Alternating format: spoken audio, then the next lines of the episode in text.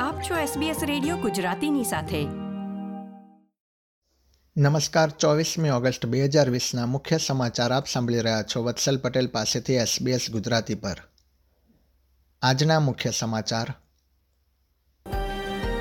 વિક્ટોરિયામાં state of emergency આગામી બાર મહિના સુધી લંબાવવાનું આયોજન. કોરોના વાયરસના રિપોર્ટનું પરિણામ આવે તે અગાઉ ઘર બહાર જનારા સિક્યુરિટી ગાર્ડને બે હજાર ડોલરનો દંડ. અને વિક્ટોરિયામાં છેલ્લા સાત અઠવાડિયાના સૌથી ઓછા એકસો સોળ કેસ નોંધાયા.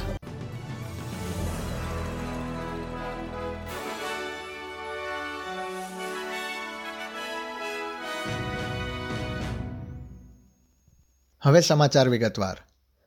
વિક્ટોરિયામાં કોરોના વાયરસના કેસની સંખ્યામાં ઘટાડો જોવા મળ્યો છે. સોમવારે રાજ્યમાં એકસો સોળ નવા કોરોના વાયરસના કેસ નોંધાયા હતા અને પંદર મૃત્યુ થયા હતા. આ તમામ મૃતકોની ઉંમર એંસી વર્ષથી વધુ હતી. રાજ્યમાં નોંધાયેલા તમામ મૃત્યુ એજ કેર સાથે સંકળાયેલા છે. અગાઉ રવિવારે બસો આઠ કેસ જોવા મળ્યા હતા. સાત અઠવાડિયામાં આ પ્રથમ વખત છે કે રાજ્યમાં વાયરસના કેસની સંખ્યામાં ઘટાડો નોંધાયો છે. અગાઉ છઠ્ઠી જુલાઈના રોજ વિક્ટોરિયામાં અઠ્ઠાણું નવા કેસ નોંધાયા હતા. ત્યારબાદ સોમવારે પ્રથમ વખત કેસની સંખ્યા ઘટેલી જોવા મળી હતી. પરંતુ રાજ્યના પ્રીમિયર ડેનિયલ એન્ડ્રુસે આગામી બાર મહિના સુધી સ્ટેટ ઓફ ઇમરજન્સી મૂકવાને સમર્થન આપ્યું હતું. તેમણે જણાવ્યું હતું કે જાહેર મેળાવડા, આઇસોલેશન અને જાહેર સ્થળો પર માસ્ક પહેરવાના નિયમો આગામી બાર મહિના સુધી અમલમાં મૂકવા પડે તેવી પરિસ્થિતિ છે. રાજ્યમાં આગામી ત્રણ અઠવાડિયા સુધી સ્ટેજ ચારના પ્રતિબંધો અમલમાં રહેશે. બીજી તરફ ન્યૂ સાઉથ વેલ્સમાં કોરોના વાયરસના ત્રણ નવા કેસ નોંધાયા છે.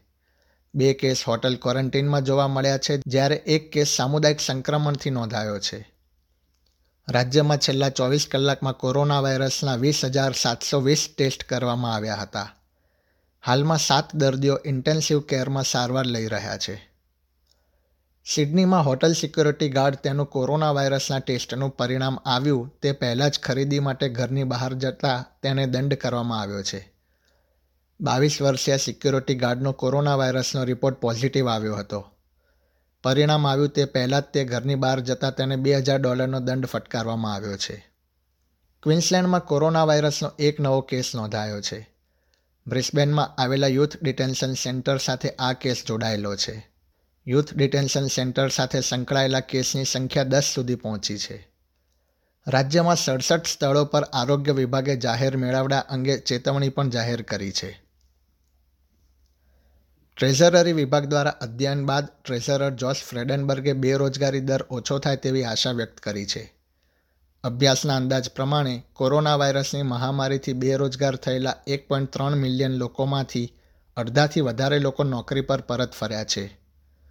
ફ્રેડનબર્ગે જણાવ્યું હતું કે છેલ્લા કેટલાક સમયમાં New South Wales, Tasmania, Western Australia જેવા રાજ્યોમાં લોકો નોકરી પર પરત ફર્યા છે.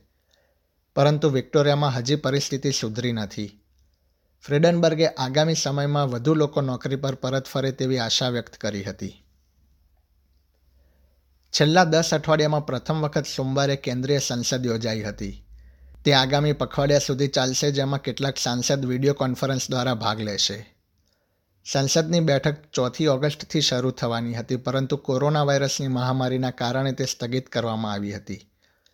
આ બેઠકમાં જોબ કીપર અને જોબ સિકર જેવી ચૂકવણીના ભવિષ્ય અંગે ચર્ચા કરવામાં આવશે. નોર્ધન ટેરેટરીમાં વીકેન્ડ દરમિયાન યોજાયેલી ચૂંટણીમાં લેબર પાર્ટીને વિજયની આશા છે. રાજ્યના ચૂંટણી પંચે લેબર પાર્ટી પંદર સીટ પર આગળ હોવાનું જણાવ્યું હતું. ચૂંટણીનું પરિણામ સાતમી સપ્ટેમ્બરે આવે તેવી શક્યતા છે. હવે વાત કરીએ રમતની. કોરોના વાયરસના કારણે ઓસ્ટ્રેલિયન ફૂટી લીગના માળખામાં કેટલાક ફેરફાર કરાશે, જેના કારણે લગભગ વીસ ટકા નોકરી પર જોખમ ઊભું થયું છે. માર્ચ મહિનામાં એંસી ટકા કર્મચારીઓએ નોકરી ગુમાવી હતી. નવું માળખું પહેલી નવેમ્બરથી અમલમાં આવશે. આગામી સમયમાં ઓસ્ટ્રેલિયન ફૂટી લીગની ફાઇનલ મેચ યોજવા અંગે પણ કોઈ નિર્ણય લેવાય તેવી શક્યતા છે. એસબીએસ ગુજરાતી પર આ હતા સોમવાર ચોવીસમી ઓગસ્ટ બપોરે ચાર વાગ્યા સુધીના મુખ્ય સમાચાર. આ પ્રકારની વધુ માહિતી મેળવવા માંગો છો? અમને સાંભળી શકશો Apple podcast Google podcast Spotify કે જ્યાં પણ તમે તમારા પોડકાસ્ટ મેળવતા હોવ.